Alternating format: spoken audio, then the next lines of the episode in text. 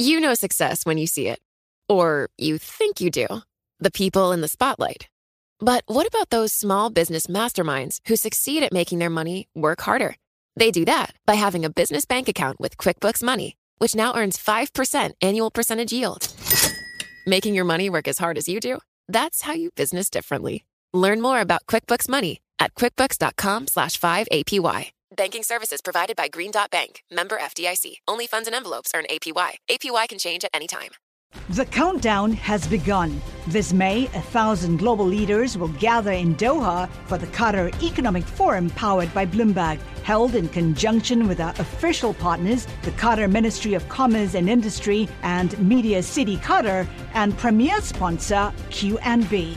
Join heads of state, influential ministers, and leading CEOs to make new connections and gain unique insights. Learn more at QatarEconomicForum.com. We shouldn't, as Democrats, be empowering the Republicans. President Trump was sent here to smash conventional norms. I would rather see a congressional solution. It's part of my DNA. This is Bloomberg Sound On with Kevin Cirilli on Bloomberg 99.1 and 105.7 FM HD2.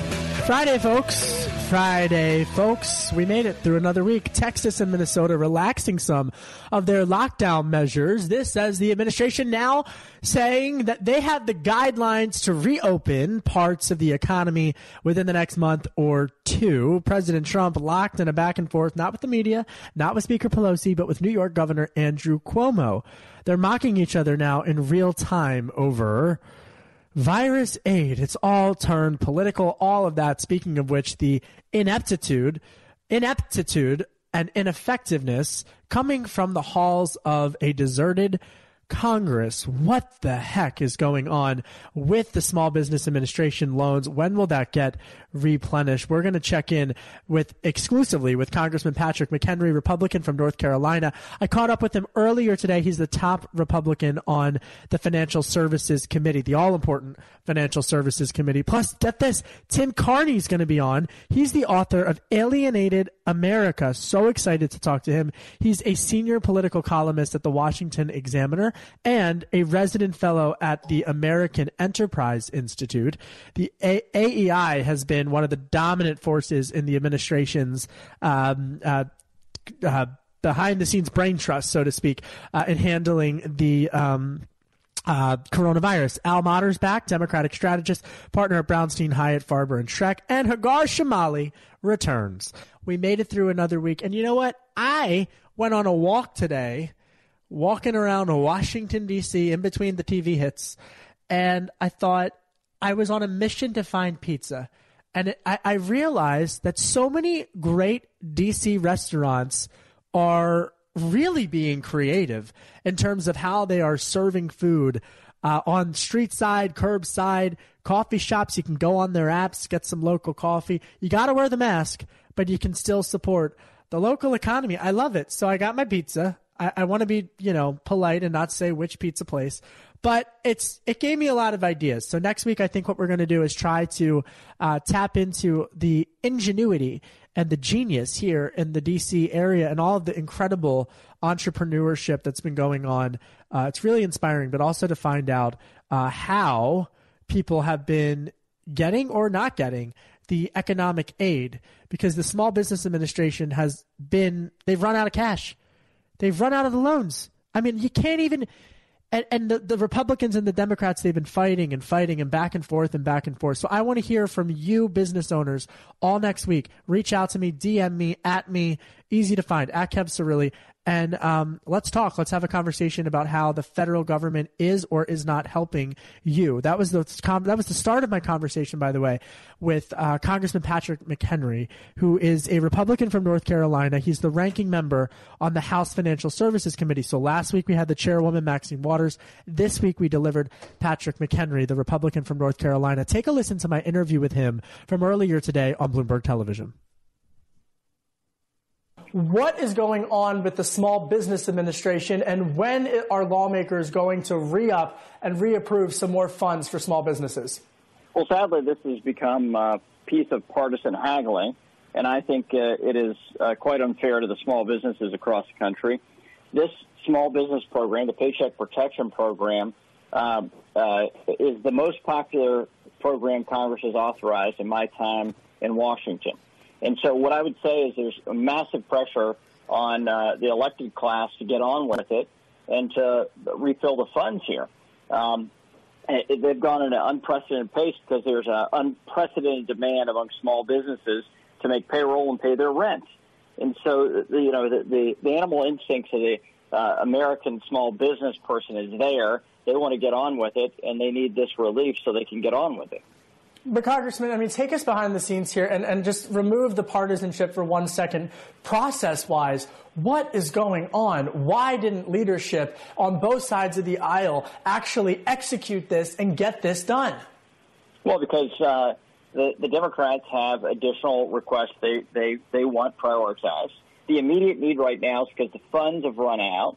Uh, the immediate need right now is to refill the money in the Paycheck Protection Act. Uh, the Democrats want further relief for states and for hospitals.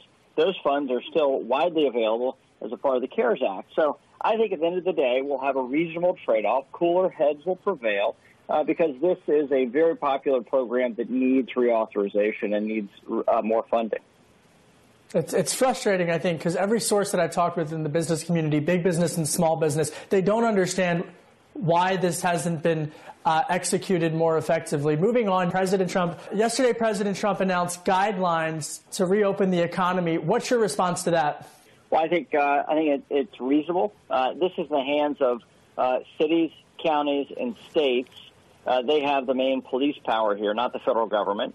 And so, uh, to put out the metrics by which we should open the economy, I think is a reasonable thing for presidential leadership to be exerted here. And I think that uh, state governors are doing the best that they can uh, to match the needs of their people and public safety and economic life here. And those trade-offs are really tough, uh, very tough, especially given the public health consequences and the economic consequences that are at stake here. Uh, but I think these metrics are much needed, uh, quite necessary, of course. Uh, and this can give the public a better view of the conditions by which we get back to economic life. But I guess how do you balance though the need for public health concerns while also the economic fallout that that has been uh, that has occurred and just devastated the country?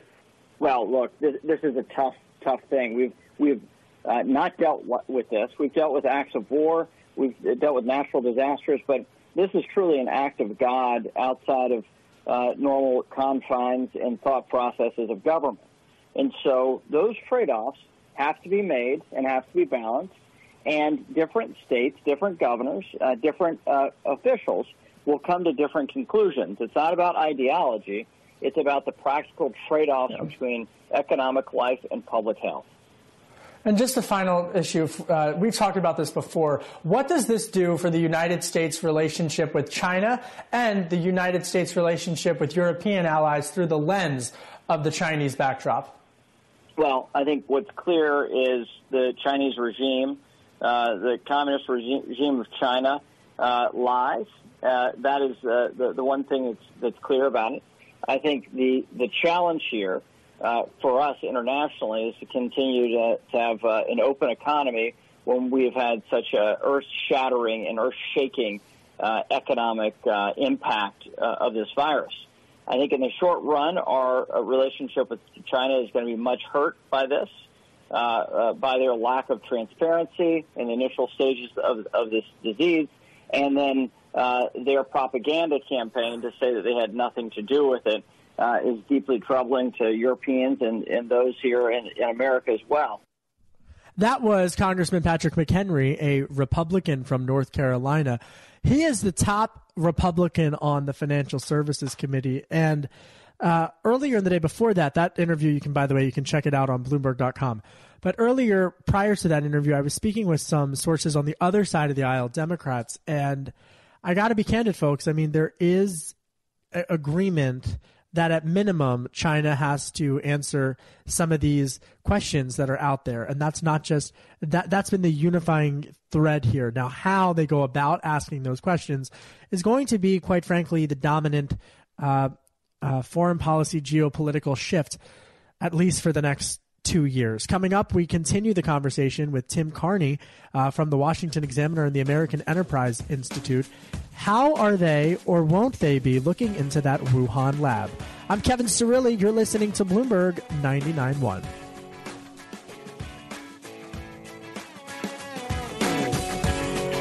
This is Bloomberg Sound On with Kevin Cirilli on Bloomberg 99.1 and 105.7 FM HD2. Born to run, born to run. I'm Kevin Cirilli, Chief Washington Correspondent for Bloomberg Television and Bloomberg Radio. We're all working from home, right? So I, I want to give you a little bit of behind the scenes window into my life, right? Not too much. but we have a video chat open for the show for all of our production of Matt Shirley and uh, and Christine Murata. And they, they they think that if they're talking that you can hear them, but but they can't because I mute them because I'm not, you know, I'm a little more uh, I'm uh, smart. I'm, there's more than meets the eye, folks. All right, enough about me and our video chat. But I'm very excited to welcome to the program uh, someone who uh, has really been a driving force in terms of the conversation around the questions that uh, Xi Jinping is going to have to answer. Uh, and if not to his own people, definitely to the international community. Of course, I'm talking about Tim Carney. He is the author of Alienated America. He is a senior political columnist at the Washington Examiner and resident fellow at the American Enterprise Institute. Tim, first of all, thank you so much for your time. And let's begin with the Washington Examiner's editorial headlined Investigate the Wuhan Lab. Perhaps the coronavirus pandemic began in a Wuhan wet market, as is most commonly claimed, but it makes no sense to dismiss the alternate theory that it escaped from a Chinese laboratory. How does the U.S. investigate China? Well, uh, first, thanks for having me on. Second, first, let's clarify kind of all the different stories that get folded into one. Because when I've seen the coverage of this, people have jumped from the the words in that editorial escaped from a lab, and they've assumed that this implies one of four other things: either that we're that we're suspecting that this was some bioweapon engineered in the lab. No, scientists have basically said this clearly was a virus that was in bats which is where coronaviruses tend to come from. And it, it wasn't deliberately released, is not at all what anybody, either our editorial or Tom Cotton is suggesting, but that this was a lab that really did experiment on, study, and try to better understand coronaviruses. But it also was notoriously bad at security and that that was one of the Josh Rogin in the uh, in the Washington Post had a piece about our U.S. State Department walked around the lab and looked at it and found security labs. So that gets to your question: How do we investigate it? Well, it's not easy, right? China's pretty good at hiding what it doesn't want known. Um, but there can be diplomatic pressure. There were State Department people who went in there. What did they find? Can we get more people in there? And if not, why not? Yeah, I'd like to know what they found, and, and you know, once lawmakers are able to return to uh, to Congress, I, I, would imagine one of the tools that that lawmakers have at their disposal is to hold hearings. Uh, another tool mm-hmm. is more economic pressure. But uh, you know, we, this has been a, a, common thread over the past several days, specifically this week on this program, that it's we can't look at U.S.-China relations in a bilateral vacuum. How do you think, Tim? The uh, China's lack of transparency at, at best, to put it simply. How do you think that's going to impact Europe's relationship with China, India's relationship with China, and other counterparts around the world's relationships with China? Well, so this is one of the uh, one of the things that really puts Trump in a uh, the Trump administration in a tricky spot because they've been trying to sort of combat China has been one of the recent things that Trump has been talking about. They're trying to cast Joe Biden as uh, too cozy on China and that kind of thing. But the traditional tools that administrations, Clinton, Bush, Bush, Obama, used to combat China was engaging the rest of the world. That's what the Trans Pacific Partnership was about. Get these Pacific countries to think, okay, I'm in the U.S. orbit. So, no, I'm not going to reach out to China for building of a port, for you know other infrastructure, that sort of thing. And so one of the criticisms of Trump that uh, I think has some truth is that his disengagement from so much of the rest of the world has meant that people looking for um, countries looking for an ally for sort of a big brother have uh, turned to China.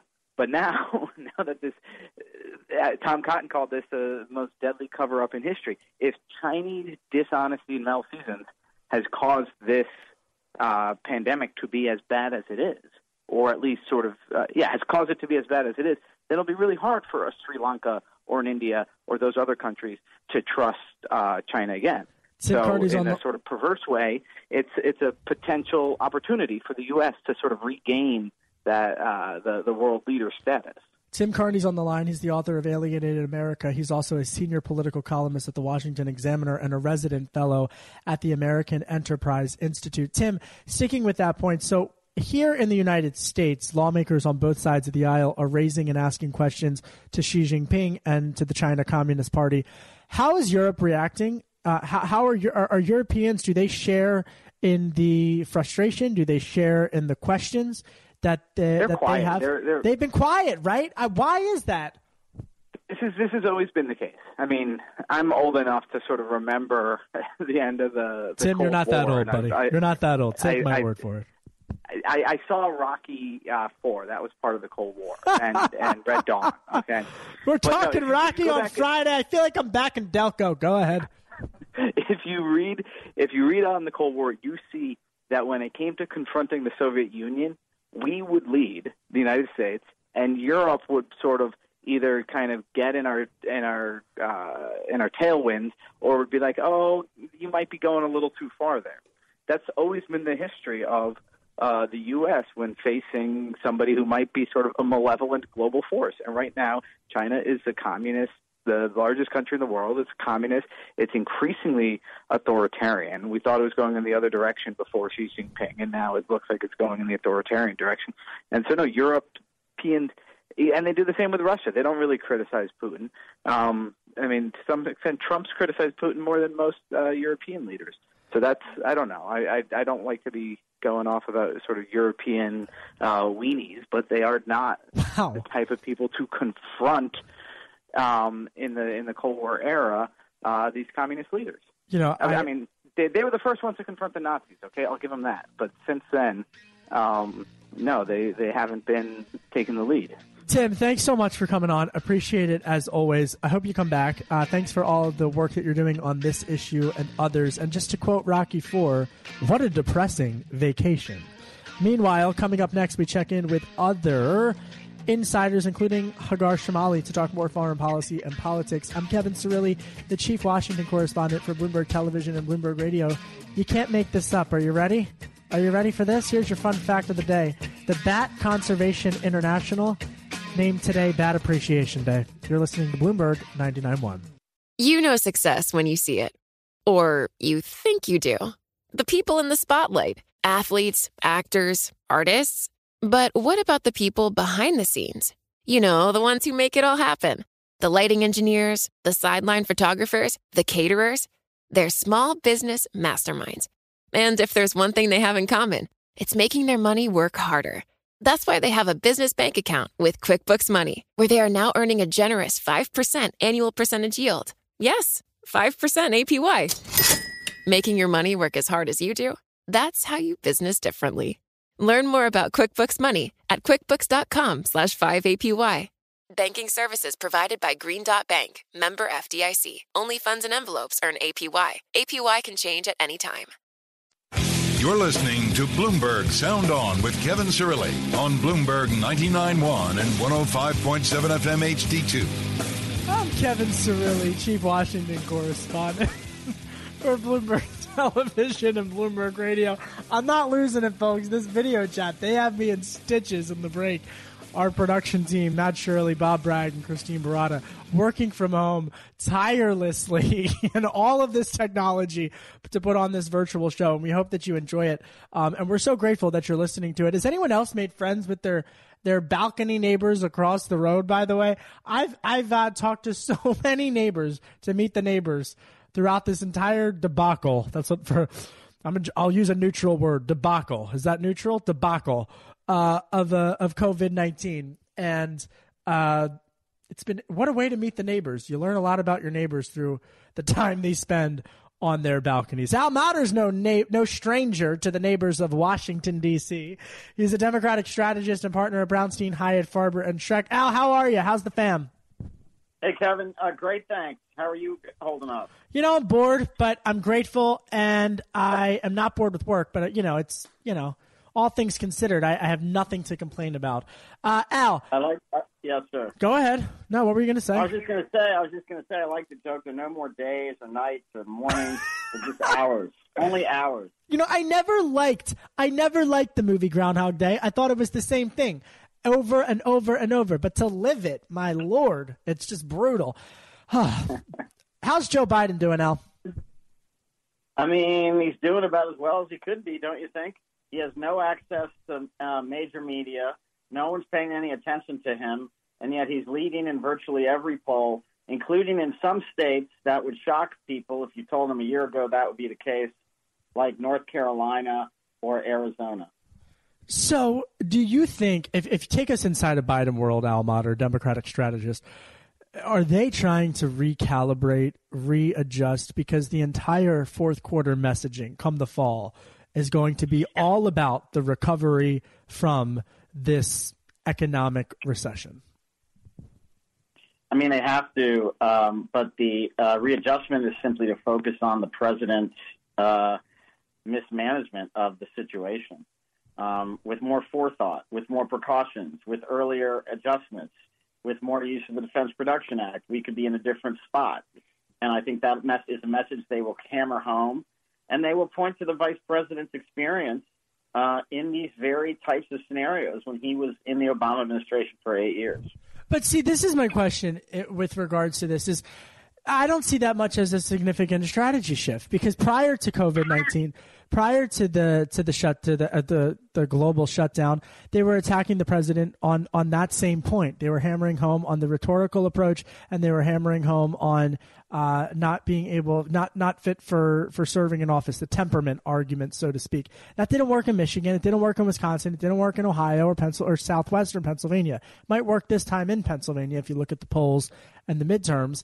But is that a risk? Because the president's saying, I want to reopen the economy and the Democrats want to keep the economy closed and hand out cash. The Democrats are saying absolutely not. Republicans don't want to fund the hospitals or the healthcare workers. So that's the partisan guide. That's the partisan walls, for lack of a better word, that has been constructed. But how does Biden offer a new economic vision at a time in which the SBA is running out of cash? Well, I think that by the fall we'll be out of these Groundhog Days that we were just joking about and people will have a different lens through which to look at this. And his vision will be one of economic growth, uh, of the recovery that the Obama administration provided, and of the decimated economy that this administration has uh, brought us to. And if you think about what's happened, while we did have an incredible growth the last couple of years, it was very weak in the underbelly, and there were so many people who were just getting by paycheck to paycheck, and now they're withering. And they're withering because this administration didn't buttress the lower middle class and the middle class of this country. It only stared at the stock market and said, "Look at your 401ks." A lot of voters don't even have 401ks. Well, precisely. I mean, and even just you know, it's it's the congressional ineptitude has just been baffling to say the least. The lack of urgency on both sides coming from the from the halls of Congress. All right, pivoting gear, switching lanes now. Uh, did you see this? The that McClatchy DC saying who will Joe Biden pick as his running mate? Here's what the Vegas betting odds show. Did you do you know first of all who Vegas is betting is placing the odds on who Biden will pick? Do you know? Because I'm going to ask you if you don't. I don't. I, I actually like that stuff, and so I do check it out. it is kind of fun. But we shouldn't have Vegas or Wall Street betting on the future of our country. Uh, Al, who who do you think Vegas thinks is gonna is gonna win? Probably Kamala Harris or Amy Klobuchar. It's Kamala Harris. There you go. Ding, ding, ding. We have a winner. While pundits, I'm reading from McClatchy, while pundits are discussing the options, bookmakers in Las Vegas are setting betting lines for who Biden will pick. Sites listing the odds agree that Senator Kamala Harris is the favorite.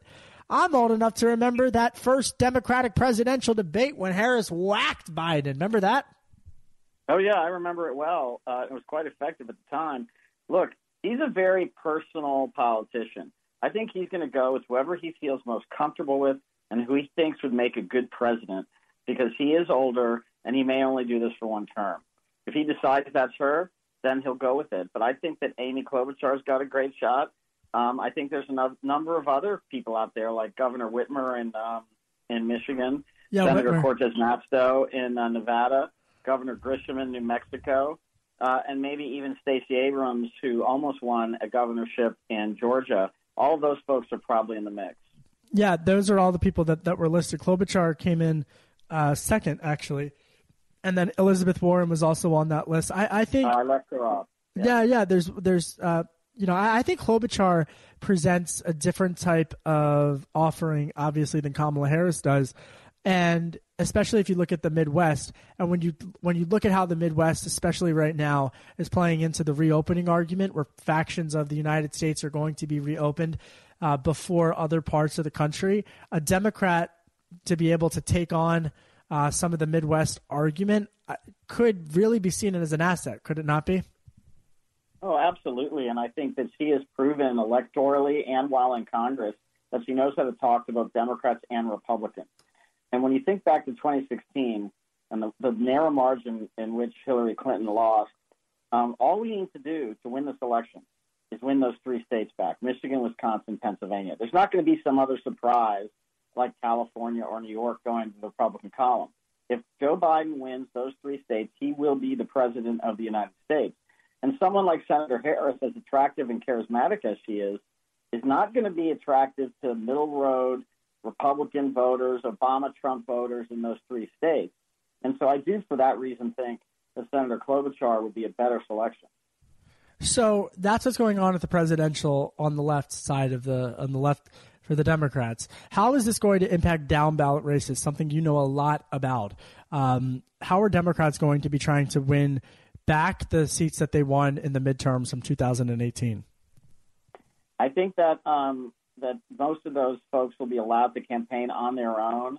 The speaker will let those um, those purple district members campaign in a moderate lane if they have to, and agree with the president where they must, and disagree where they where they can, as opposed to just being a straight uh, line ticket in terms of advocacy. I think in the Senate, the Democrats have tremendous opportunities in Maine and North Carolina, in Arizona, um, and across in Montana, in Colorado and that there's a real chance uh, that we could wake up in early November with all Democratic control of, of government, which would be quite a shock indeed. No, that I don't. You don't think a supermajority? You're putting a super majority. If you were in oh, Vegas, oh, would you oh. bet on a supermajority? Not supermajority like with President Obama when he had 60 Senate seats, but a Democratic controlled Senate is a real possibility. If you look at the state polls right now, particularly Arizona, Minnesota, I'm sorry, Arizona, North Carolina, Colorado, you're looking at likely pickups there. You throw in Governor Bullock in Montana, a very popular guy running for Senate against Steve Daines. You look at Susan Collins, who's running against a very good Democratic candidate, Sara Gideon in Maine, and you can see the path whereby Democrats take the Senate back. Bullock's a really interesting political figure. We've had him on the program a couple times, and you know he's one of those in, interesting political figures. Doesn't really fit into the the the the mainstream image of the cable news esque type of of fodder that that we inside of the Beltway obsess over. Al, my friend, Al Mottur, Democratic strategist, uh, and someone who I guess is going to be watching Groundhog Day, but also a partner at Brownstein Hyatt, Farber, and Schreck. Thank you for the time, my friend. Stay healthy, stay safe. Coming up, Hagar Chemali we're talking about the World Health Organization. And remember, you can listen to President Trump's daily coronavirus task force briefing right here on Bloomberg 99.1 coming up in the next hour. You're listening to Bloomberg Sound On with Kevin Cirilli on Bloomberg 99.1 and 105.7 FM HD2. Here's the name you want to remember Tedros Adhanom. Tedros Adhanom. He is the Director General of the World Health Organization, WHO, Tedros Adhanom. Uh, and he is, if you don't know his name now, you will. uh, in the next couple of weeks. Hagar Chemali's back because I wanted to ask her yesterday about the World Health Organization and the president's criticism of it, as well as the questions that lawmakers in both parties are asking about the World Health Organization and what exactly its role is in all of this. Why didn't they, did they have tests? Did they not have tests? I mean, I don't even know uh, where to start, which is, but I do know who to start with, and that's Hagar Chemali, C- CEO of Greenwich Media Strategy. She's the former Treasury spokesperson for terrorism and financial intelligence. She's worked with both Democrats and Republicans in the span of her very multifaceted career. Hagar, thank you for joining me. All right, what's up with the World Health Organization? Thanks, Kevin. Well, thanks for that kind introduction. Of course. Um, so, listen, the World Health Organization is the UN's agency responsible for international public health. That is their sole task. And so, what that means that what they do is they are supposed to address global pandemics. They uh, improve health for the world's poorest and most vulnerable. So that means they, you know, make sure that they administer vaccines around the world for measles and polio. They try to make sure that maternity health around the world is adequate and, and improving. And so, you know, so they have their hand in all of these parts. Um, and they are physically all over the world. And they have had some success with certain things, like especially when it comes to, to improving health for the poor. Um, and they have been good about containing the Ebola crisis that started last year, the one that's in the Congo. Well, they the one, totally messed this up. Yeah, th- yes, yes. They've made a number of mistakes. And by the way, it it's not the first time. They made a number of mistakes now with COVID, and they've made a number of mistakes in general. They are a bureaucratic organization. They are incredibly slow. Um, I witnessed it when I was in the government myself. They um, when I was at the U.S. mission to the UN, uh, which is how I intimately know this agency, um, and the 2014 Ebola crisis was going on, uh, they didn't they didn't move. I mean that that that crisis threatened to kill a million people before President Obama made the decision. So let, us hit pause for a second because you're saying yeah. the, the, so if, if you're listening to this. Uh, the, the, follow up is just why? Why don't they move? What is it? Like when you say they don't move, define that. Spell that out for me. What does it mean when you say they don't move? Does, does it mean they're not they're not moving fast with their in voting, or, or what are they not doing? Sure. You know, this is not actually unique to a lot of UN agencies that they be that they're slow and bureaucratic. And so, in order for them to get resources somewhere in order for them to, for example, declare a global pandemic, which they did not do with COVID until mid March. I mean, at this point, we were quarantined, really. We were all staying at home, at least in the Northeast, um, by the time that they had made this declaration. You know, so when they said this, a lot of us were like, okay, yeah, I mean, CNN has made that declaration already, right? Uh, that's what I just don't understand. And, I, and I, you know, I'm a journalist, but I, what you just said, I mean, and, and folks who are listening, Hagar is, is, as nonpartisan as they come. And so to the fact that other countries, not just the United States, but other countries, including the U.S., were getting these orders from their government and warnings from their government to shelter in place, to stay indoors, the closing down of businesses, of churches, places of worship, of schools, everything. And the World Health Organization and this leader, uh, Chief Tedros, doesn't even call it a pandemic. Are you? Uh, to me, right. it's it's almost as infuriating as Congress not replenishing SBA. Yeah. Oh no, it's it's it's infuriating because this is literally one of their biggest roles is to do that because once they declare something a global pandemic, there are a number of steps that go into place, but it's also about awareness, right? I mean, so we are all, you know, for example, I live in the New York area. I traveled to Washington D.C. in early March, and I was a little paranoid. I mean, I was wiping down my seat on Amtrak and and so on, but I shouldn't have been traveling then technically because a pandemic was going on and yet they hadn't even declared it. Hello, declared it I was crisscrossing the country. I was crisscrossing yeah. the globe. I mean, right. all of us were. yes. Go ahead. Right. It came as a surprise to a lot of people, and that's that's really unfortunate because that's their one of their main jobs is, is global awareness, is information sharing as quickly as possible. Um, they have resources to help with everything, whether it's tests or getting medicine around the world or you know whatever it might be but in a, in a situation like a global pandemic information is is really power and they really lagged on that and then the, and then a big piece of that that President Trump is not wrong about he's been inconsistent but he is not wrong about is their coziness with President Xi of Well, China. that's what I want to. That's this. That's where I want to go in the remainder of time. So Tedros and China explain this dynamic between the top of the World Health Organization and Xi Jinping. Right. So they, the chief of the World Health Organization and the agency overall, uh, has in general a problem with being too friendly with dictators. They, and I, I witnessed this again when I was in government. They are very close to the Syrian regime, and they are close to President Xi. And the reason that that they they do this, the reason they have these cozy relationships, is because um, right or wrong, they operate in a world where they're not really able to do much in, in a sovereign country's borders without the agreement of the government, right? Now, the difference that you have in a more democratic nation is that a democratic nation, if, if, if the UN or the World Health Organization comes and says, listen, you have this problem and we're here to help, then that, a, a, a more democratic society is going to say, like, okay, great, well, thanks, come in. Whereas a dictatorship, that is naturally already threatened by criticism um, or anything foreign is going to be very difficult about so. I, so they have, yeah. I hear what you're saying, and that mm-hmm. I, I, I, it's not. I hear what you're saying. The follow up that justifying I, no, I, I know you're not, and, and I don't hear justification coming from you in, in any way, shape, or form. So, I, so, I, but the but the question that I have is, okay, it's one thing to cozy up to someone, but in the midst of a crisis Mm-hmm. if the whole point of cozying up to someone is to achieve an outcome in a time of crisis, okay, here's the crisis, WHO. Why didn't you, if the, you're cozied up to them for so many years so that you could have access to the information and get the information to help save the world literally from a pandemic? They didn't, they didn't even execute their mission. Right, it's a major weakness on their part. You're totally right. It's a, but it's it's it's even more than a we- it's a lack of common sense. I mean, Yeah. this is so simple. If you're going to suck up to a dictator, you better get something in return.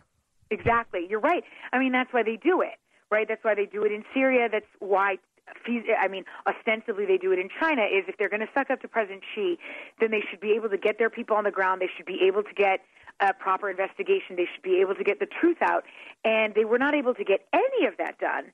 And on and and in the meantime, this has real, a real, obviously, a very real effect on the whole world, right? Um, and by the way, President Trump is not the only one that's angry about this. I mean, there have been others who have voiced concern. I mean, Who? you've definitely seen it in the media. But today, the Japanese Prime Minister Abe, Shinzo Abe, yeah. Yeah, he came out and he said, you know, yeah, though WHO has a lot of problems, I too am not happy about their political relationships, especially with President Xi, and we're going to be reviewing our funding after this pandemic is over. And what Um, are the what are the Europeans saying? Well, the Europeans are a bit more. I mean, they're they have not gone into talking about funding. They're not They talking have- about anything. I mean, they're not Yeah. talking about China. They're not talking about the World Health Organization. I don't. I don't get that, Hagar. We have to leave it there. I cannot thank you enough for your time. Let me tell you something, folks. She knows what she's talking about, and every time I listen to her, I learn. So, Hagar Chemali, CEO of Greenwich Media Strategies, giving us another segment of her time. So incredibly appreciative, filled with gratitude. The former Treasury spokesperson for terrorism and financial intelligence, also having done intricate work with the United Nations as well. She's had a fascinating career. I hope she writes a book. And that does it for me. We'll be back on Monday. Right here on Bloomberg, you can list down. You, you can listen to the president's daily coronavirus task force briefing. I'm Kevin Cirilli. Have a great weekend. You're listening to Bloomberg 99.1.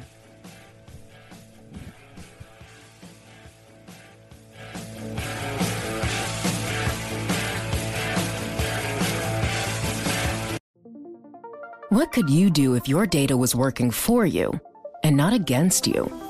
With Bloomberg delivering enterprise data directly to your systems, you get easy access to the details you want, optimized for higher level analysis, and financial data experts committed to helping you maximize your every move.